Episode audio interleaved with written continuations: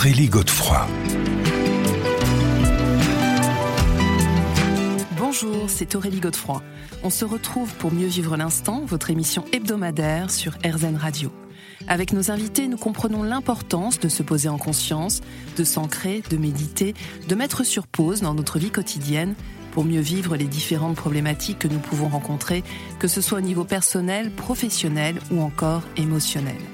J'ai l'immense bonheur d'accueillir aujourd'hui Marie-Pierre Dillenzeger, spécialiste des arts stratégiques chinois appliqués, qu'elle pratique depuis 25 ans? Mieux vivre l'instant Aurélie Godefroy. Mieux vivre l'instant sur RZN Radio avec donc aujourd'hui Marie-Pierre Dillenzeger. Marie-Pierre Dillenzeger, bonjour. Bonjour. Vous venez de publier Debout, la force de s'incarner, préfacé par Fabrice Midal et publié chez Mama Édition.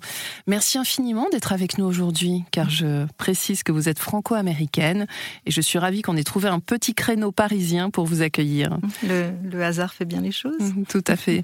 Mais alors dis donc, il vous en a fallu de la force hein, ces derniers temps juste avant d'écrire le livre Oui, mais ce livre est, né justement parce que j'ai trébuché. Hmm. Parce que je me suis trouvée euh, confrontée à une, une maladie qu'on ne connaissait pas encore, hein, qui maintenant est devenue un virus extrêmement célèbre, et, euh, et que j'ai failli partir.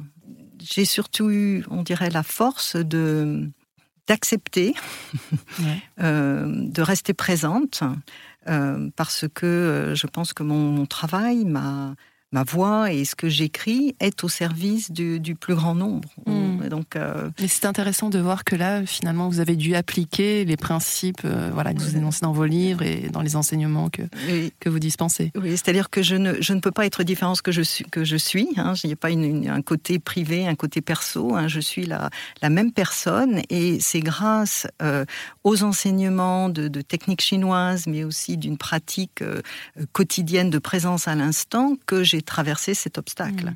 Alors revenons justement sur cette découverte des pratiques chinoises. Qu'en est-il de, ce parcours quand même assez atypique, il faut bien le dire? Alors atypique, oui, atypique, c'est-à-dire que... Mais oui. atypique que j'assume. Euh, alors je veux quand même préciser que je suis absolument euh, née en France euh, à la fin du XXe siècle et non pas dans la Chine ancienne. J'ai découvert les techniques chinoises toutes petites par le biais de l'acupuncture à un moment donné où j'avais une, on me proposait euh, des, séances de, piqûres de pénicilline qui me faisaient extrêmement mal. Donc, euh, j'ai eu une introduction précoce à des techniques que je ne comprenais pas, que mes, mes nos voisins ne comprenaient pas, euh, et qui ont, sur la durée, produit un effet, au départ quasi invisible, mais qui était perceptible. Donc pour moi, euh, j'ai touché du doigt à ce moment-là euh, la, la réalité de techniques ne provenant pas de ma culture française euh, au service de ma vitalité. C'était quand ça? J'avais 6 ans. Je ne vous dirai pas mon âge, mais j'ai dépassé 60. Et donc, alors, vous êtes orienté ensuite vers d'autres euh, techniques, d'autres sagesses, toujours reliées à la Chine. Hein? Ce que j'ai fait, en fait, c'est d'abord, j'ai accepté un parcours euh, normal, qui est euh, d'études supérieures, enfin bon, un parcours normal. J'ai travaillé en tant que conservateur de bibliothèque à Paris. J'ai travaillé dans le multimédia tôt aux États-Unis. A une époque où n'en parlait pas encore euh, forcément beaucoup. Euh, et j'ai tenté de rester dans la ligne normale. Qu'est-ce que vous entendez par normal Normal, c'est-à-dire j'avais un, bon boulot, euh, je vivais, j'avais, je, je, pratiquais en particulier le yiking, donc des techniques. Qu'est-ce que le yiking Le yiking, c'est une technique de divination à partir d'un ouvrage très très ancien qui nous permet de poser une question à l'univers dans un moment de doute. Et euh, la technique, le but n'est pas de l'expliquer ici, mais c'est en fait assez simple, euh, va nous renvoyer à un paragraphe, à une description qui répond au questionnement que nous avons. Donc c'est assez surprenant. Donc ce type de pratique, pour moi, c'est quelque chose que je faisais en privé, sans le partager, parce que ça ne correspondait pas à mon parcours d'études euh, scientifiques, scientifiques euh, au départ, euh, avant d'aller vers les lettres. Ça, donc je le gardais secret jusqu'à ce qu'un jour, mon, on va dire mon chemin de vie ou ma, ma vérité me rattrape par le biais d'une maladie dont on m'a dit que je, je vivais déjà aux États-Unis, que je n'avais plus que trois mois à vivre. Mmh. Euh, donc dans des moments pareils, euh, on pourrait dire que tout s'écroule. Pour moi, tout s'est clarifié. C'est-à-dire que je me suis tout de suite posé la question, euh, bon, si effectivement il ne me restait que trois mois, qu'est-ce qui est essentiel? À ce moment-là, mon boulot n'était pas l'essentiel. Euh, J'avais une fille qui était toute petite, euh, ma famille était importante, mais c'est surtout qu'est-ce que je suis venue faire mmh, Donc la question de la mission de vie. De la mission de vie et de la, de la non-perte de temps sur des sujets qui n'étaient pas vraiment les miens. Mmh. Alors, on en discute dans la suite de cette émission dans quelques instants.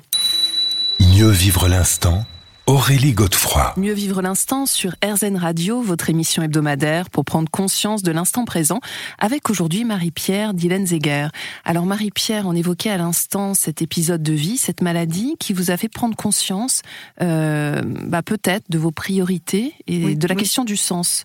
De la question du sens, c'est aussi euh, le, le, temps a pris une, différente, une dimension différente. Euh, il s'est trouvé, donc, enfin, il y a eu une opération, etc. Il s'est trouvé que le, la médecine normale, je parle de médecine normale ou de parcours normal, s'est trompé. Mm. Puisque euh, le diagnostic fatal qui avait été posé sur moi était en fait caduque. Donc je me suis retrouvée à faire face à un choix qui est soit de revenir à ma ligne habituelle ou de, profiter maintenant de cette vie supplémentaire qui m'était donnée. Considérée hein, comme supplémentaire. Pour, aller absolument euh, approfondir des techniques qui m'intéressaient depuis longtemps. Et c'est ce choix que j'ai fait, ce qui était difficile, puisque c'était à un moment donné, au jour à l'heure actuelle, on peut parler de, feng shui classique, qui est, de l'analyse des lieux, euh, d'astrologie chinoise, de, méditation. De, le, depuis ces temps-là, un sacré chemin a été parcouru. Le simple fait que nous puissions parler de ces sujets à la radio euh, au jour d'aujourd'hui, euh, à l'époque, je, je, prenais, je faisais un choix difficile qui allait m'exclure, mmh. d'une, qui allait m'exclure. Donc, j'ai fait le choix de, de ne pas, pas, repartir dans ma vie d'avant, de, de, démissionner de mon entreprise, et je suis partie. Je me suis donné une année sabbatique. Je suis aussi partie en Chine, et j'ai accepté de nommer, de dire autour de moi les, études en fait que je faisais de manière incognito. Alors, donc, bah, euh, maintenant vous pouvez en parler. Quelles étaient ces études alors bon, bah, il y a eu, il y a, euh, en fait, c'est tout ce qui, euh, je pense que les, les personnes connaissent l'acupuncture, hein, la médecine traditionnelle chinoise. Je ne suis pas médecin chinois, mais ce qu'on ne connaît pas, c'est qu'en fait, les règles qui s'appliquent au traitement des, du corps, des maladies par le biais de la, de la médecine chinoise, ont un autre versant qui est de tenir compte de l'étude de l'environnement dans lequel la personne Euh, dans la pensée chinoise, le temps est une force, l'espace en est une, chaque personne est une force aussi. Donc en fait, ce qui permet à un projet de se réaliser n'est pas uniquement les compétences que la personne a ou n'a pas. C'est l'alignement optimal d'une personne, d'un moment, et d'un lieu. Donc j'ai mmh. beaucoup investi. il y a différents paramètres qui doivent rentrer en compte. Il y a, il y a hein. trois facteurs. Voilà. Hein. Et euh, donc il y a les questions d'astrologie chinoise, de divination, de, de, un certain nombre de techniques qui sont peu connues du grand public, mais qui sont au service du renforcement de l'énergie individuelle. Mmh. Hein, Alors on va revenir un petit peu plus tard justement sur ce que vous préconisez, euh, mais vous dites dans le préambule de, ce livre, hein, Debout, la force de s'incarner, qu'en fait chaque crise est une phase finalement, ce n'est qu'une phase. Regarde dans l'histoire, il y a eu des guerres qui ont duré 100 ans, euh, et ensuite la paix est revenue. Hein. Donc en fait, euh, ce qui moi m'a beaucoup aidé, c'est la, la manière dont la pensée classique chinoise lit le temps. Pour nous occidentaux, le temps c'est un fil, il est linéaire, il a démarré euh, à une certaine époque, avant Jésus-Christ, etc., et il va se dérouler à l'infini. Pour, nous occidentaux, le temps est neutre, linéaire, et anonyme. On, ne nomme pas les années, elles ont simplement des numéros. Alors que dans la pensée chinoise, classique mais toujours d'utilité aujourd'hui, le temps est une force, il le nomme, nous sommes l'année euh, du bœuf, euh, etc. on le mhm. nomme, alors que pour nous, ça nous fait rire parce que ces métaphores paraissent ridicules, mais en fait, il y a tout de moins en moins quand même. Hein. Oui, oui, bien sûr, heureusement. Mais mhm. donc, c'est une force extérieure à nous. Donc, au bout du compte, tout mon, moi j'ai fait beaucoup de, de qigong, hein, le, le, travail de la posture est important. Moi, je l'applique au temps.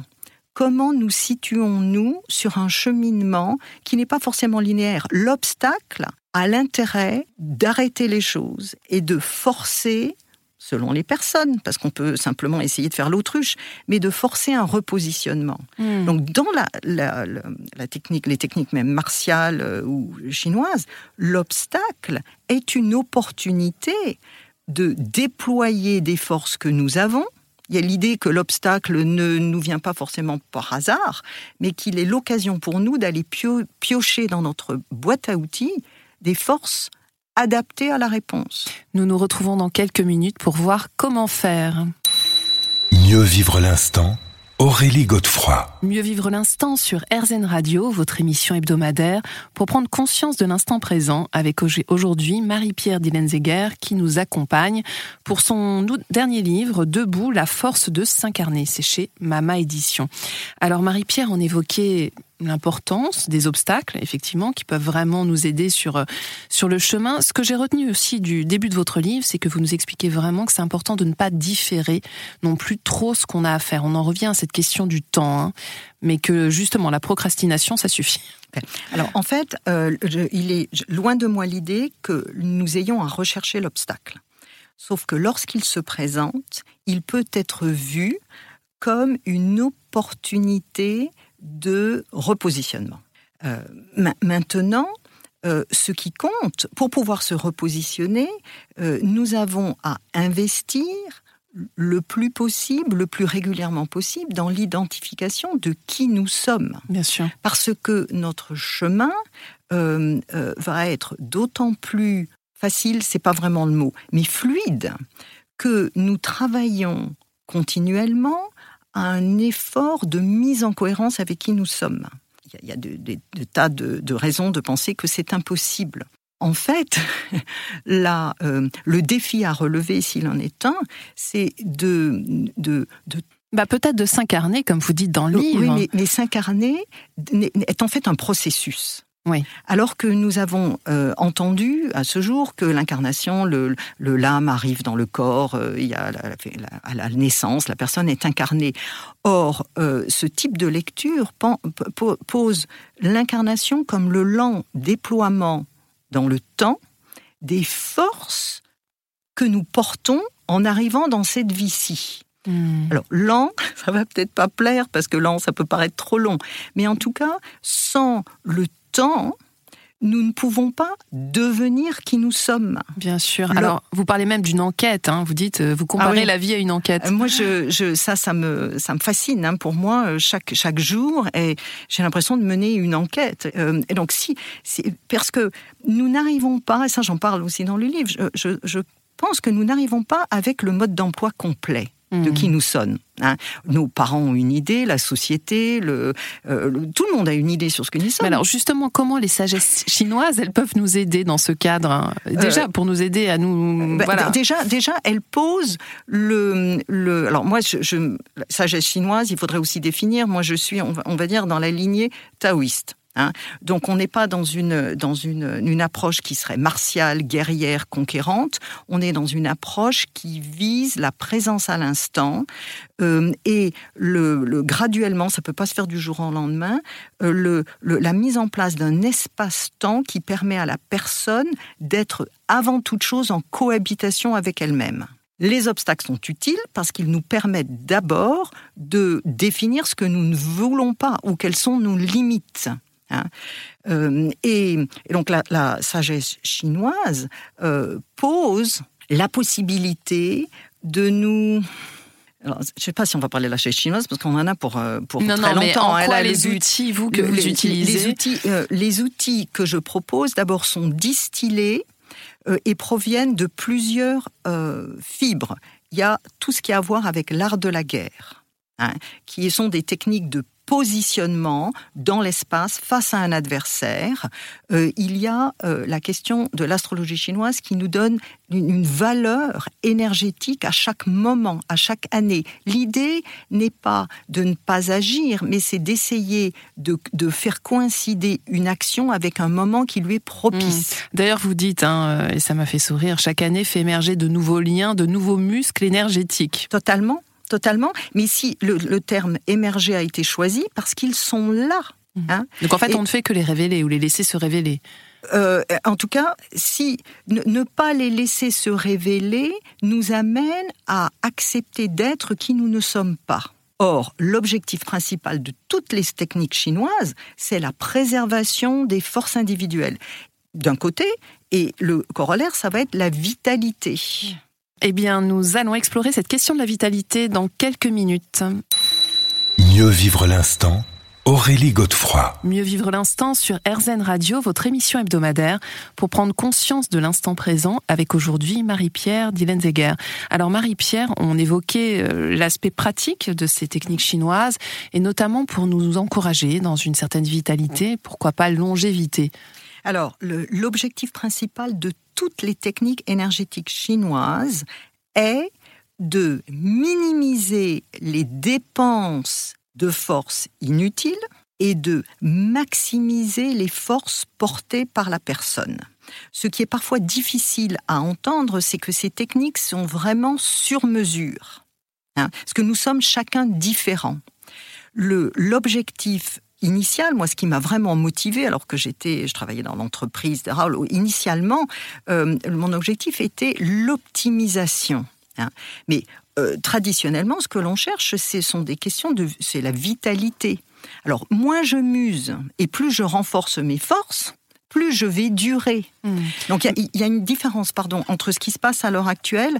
Ces techniques sont au service non pas de la survie, mais d'une vitalité pleine. Et comment est-ce qu'on voit la vitalité? Euh, ça, se, ça se mesure à la joie que la personne mm. euh, ressent, euh, vit au quotidien, même si elle travaille 50 heures par semaine. et ce que je constate à l'heure actuelle et puis depuis des années, nous n'avons pas beaucoup avancé, quoique en éveil oui, mais dans le droit que nous nous accordons à être en joie. Oui, oui, il y a une espèce de culpabilité. Euh, de culpabilité ou d'impossibilité. Tout à fait. Alors, ce qui est intéressant, c'est que cette vitalité, elle recouvre différents domaines. Euh, en fait, on pense souvent au domaine physique, mais pas que. Là, on parle vraiment de disponibilité aussi psychique, psychologique. Hein. Psychologique, à, à, toute chose. Et tout le travail que vous faites, associé à vivre l'instant, euh, je passe mes journées, sans que ce soit une obsession, mais je suis continuellement comme un radar, en conscience des lieux, des personnes, des activités des moments qui me mettent en joie ou qui au contraire me mettent en, perte de vitesse. Alors, donc c'est intéressant ce que vous dites parce que finalement c'est un petit peu le signal. Hein. C'est le signal. Oui, euh, l'absence de joie n'est pas. Nous ne sommes pas venus dans ce monde-ci pour survivre et, pour vivre déconnecté de, de ces forces vives. Et la joie, est, comme sur un thermomètre, la joie est un signe fort. Hmm. Où en est-on de cette capacité à être en joie? On pourrait dire que globalement, en tant que société, à l'heure actuelle, euh, nous patinons. Oui, hein. bien sûr. Mais nous, nous patinons parce que nous attendons que les choses changent, si on parle de la situation sanitaire à l'heure actuelle, alors que la capacité d'être en joie dépend de notre posture individuelle avant tout. Bien sûr, alors on va voir avec vous comment faire, notamment à travers euh, ce que vous évoquez dans votre livre, Debout, la force de s'incarner, puisque vous présentez neuf défis. Alors malheureusement, on n'a pas le temps de mhm. tous les évoquer. Euh, je voulais quand même qu'on évoque celui qui concerne l'âme, par exemple, euh, qui demande de passer par différentes phases et aussi trouver notre mission de vie. C'est ce qu'on évoquait tout à l'heure. Hein. Je pense que s'il y a un défaut à l'heure actuelle dans la manière dont nous lisons les choses, c'est que nous oublions à quel point nourrir l'âme est important. Et comment est-ce que vous suggérez de nourrir l'âme Alors, euh, la réponse va pas être simple parce que chacun sait. nous n'avons pas, il euh, n'y a, pas de, supermarché où nous pouvons aller nous servir pour nourrir l'âme. Pour certaines personnes, ce sera un contact direct avec la nature. Pour d'autres, ce sera la possibilité d'écouter régulièrement une certaine musique. Hein. Et moi, l'idée n'est pas d'être en béatitude. Mmh. Mais d'ailleurs, qu'est-ce que vous, vous définissez par âme? L'âme, euh, c'est cette part, alors je vais vous faire réponse à la chinoise, hein, c'est cette part de nous, dans ce mode de pensée, le corps est le vaisseau de l'âme, c'est comme ça que je le, pose. Et notre corps, nous allons le laisser derrière en fin de vie. Notre âme, c'est cette part de nous qui quitte le corps, qui habite pour le moment notre corps euh, et qui, chacun pense comme il veut, mais qui, dans la pensée chinoise, cette âme, elle est yang par rapport au corps qui est yin. Alors le yang et yin, actif, euh, dynamique.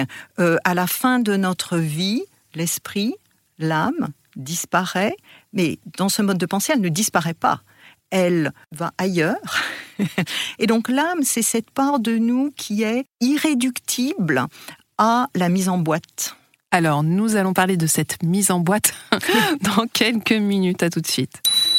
Mieux vivre l'instant, Aurélie Godefroy. Mieux vivre l'instant sur RZN Radio, votre émission hebdomadaire pour prendre conscience de l'instant présent avec aujourd'hui Marie-Pierre Dillenzeger, euh, spécialiste euh, des sagesses chinoises qui est aujourd'hui notre invitée et on évoquait à l'instant la question de l'âme et vous parliez du vaisseau donc mmh. qui est notre corps. corps. voilà.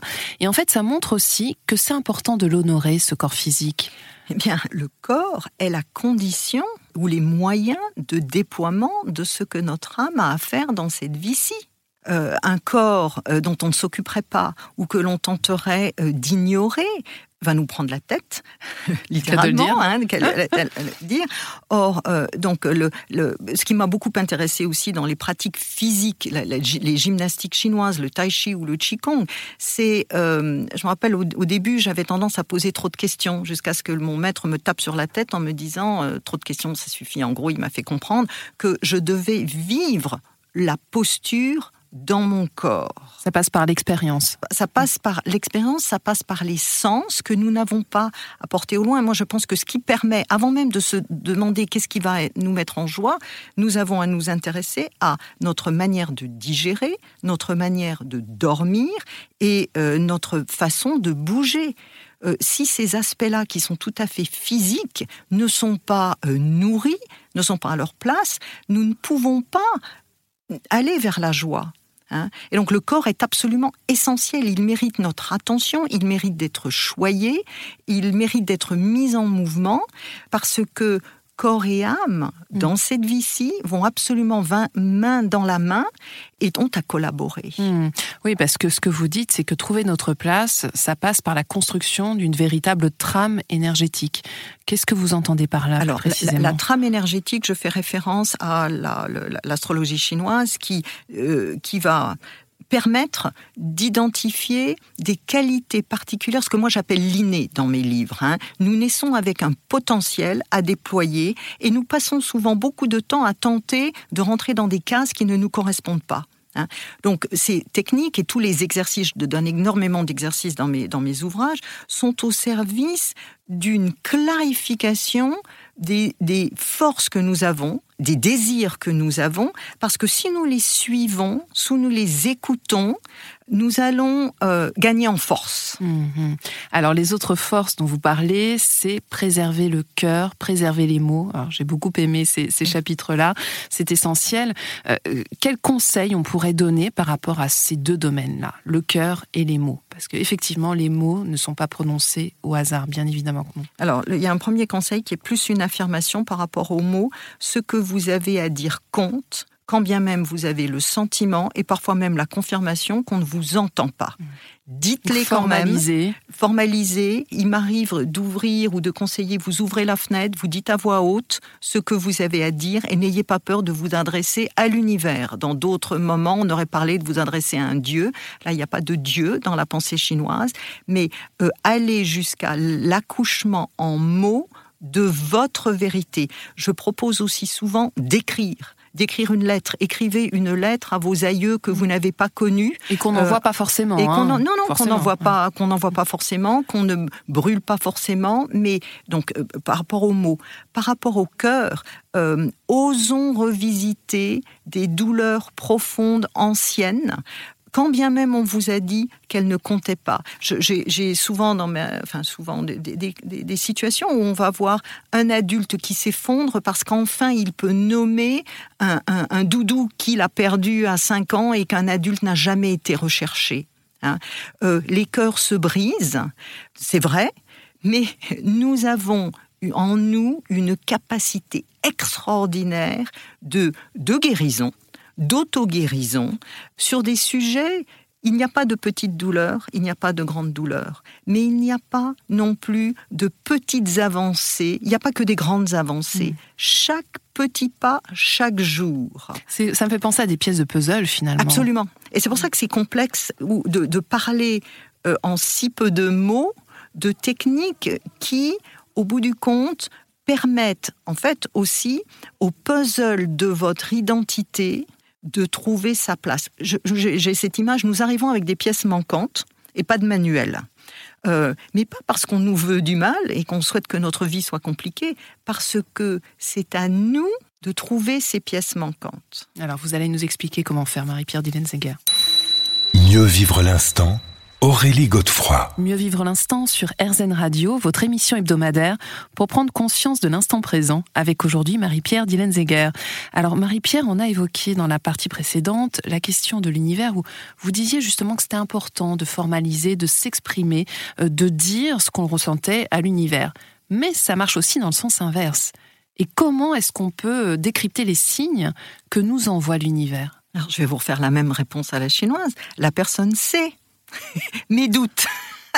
Alors, euh, euh, je vais dire, en l'absence euh, face à une coïncidence, face à une un signe. Euh, déjà, c'est quoi un signe qui nous est envoyé par l'univers? C'est quand vous avez la survenance dans un quotidien d'une soit d'un événement, ça peut même être un détail. Hein, vous êtes en train de vous poser une question fondamentale. Vous avez un oiseau euh, qui n'est pas l'oiseau habituel qui arrive sur le bord de fenêtre. Là, il y a quelque chose. Il faut que ce soit suffisamment différent de l'habitude.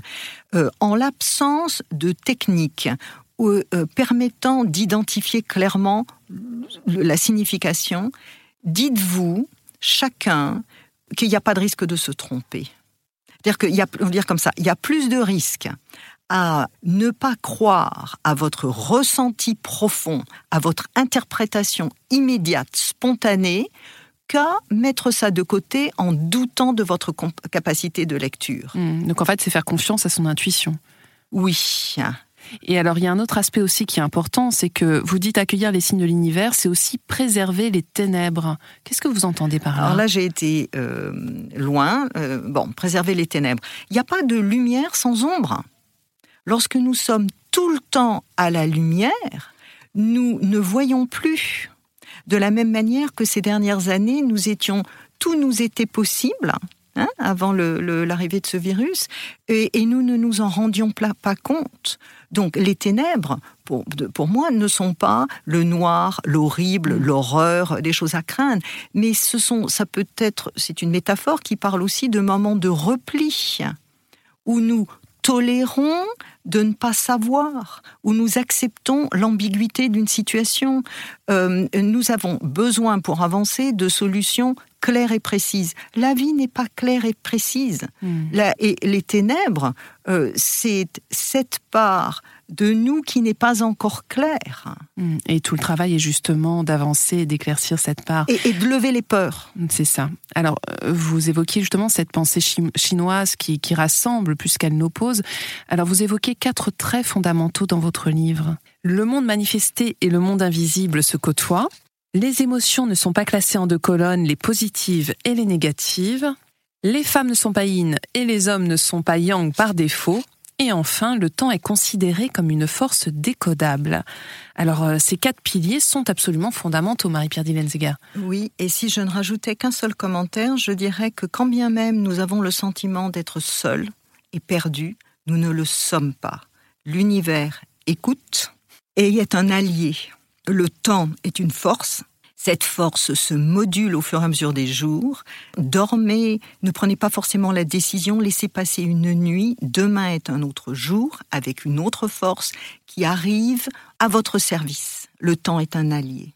Et qu'en est-il du yin et du yang? Parce que c'est vrai qu'on retrouve souvent ces mots, même aujourd'hui, hein, peut-être utilisés à tort et à travers d'ailleurs. Le, le, yin et le yang est, une, est un système qui nous apparaît comme étant binaire, puisque les femmes seraient yin, euh, moins dynamiques que les hommes qui seraient plus yang, alors que ce mode de pensée n'est pas du tout un système d'opposition tout change continuellement. Donc on peut avoir euh, un moment de la journée où euh, nous sommes plus dynamiques. L'idée même, je vais le dire autrement, la pensée binaire qui considère qu'il y a les bons et les méchants. Toutes les oppositions, je veux dire les vaccinés, les non vaccinés. Euh, ce système-là correspond à un instant T où on peut comparer, opposer, mais ce qui permet la vie, c'est le mouvement continuel entre des forces opposés et complémentaires. La vie résulte d'un système ternaire et non binaire. Et c'est le temps qui permet l'évolution des situations, ce que nous oublions trop souvent en tant qu'occidentaux. Nous retrouvons dans un instant Marie-Pierre pour évoquer les huit parades justement qui vont nous permettre de fluidifier peut-être ce temps et d'accompagner ce chemin. Mieux vivre l'instant Aurélie Godefroy. Nous nous retrouvons pour la dernière partie de Mieux vivre l'instant sur RZN Radio, votre émission hebdomadaire pour prendre conscience et mieux accueillir l'instant présent. Avec Marie-Pierre Dillenzeger, aujourd'hui, euh, nous avons évoqué le yin et le yang. Et alors justement, vous proposez huit parades en tout hein, pour nous accompagner ce sur ce chemin. Et ce qui est intéressant, c'est qu'il y en a qui sont à la fois yin, d'autres qui sont yang. Donc je vais les, les, énumérer et bien évidemment encourager nos auditeurs à, à lire le livre pour voir dans le détail à quoi elles font référence.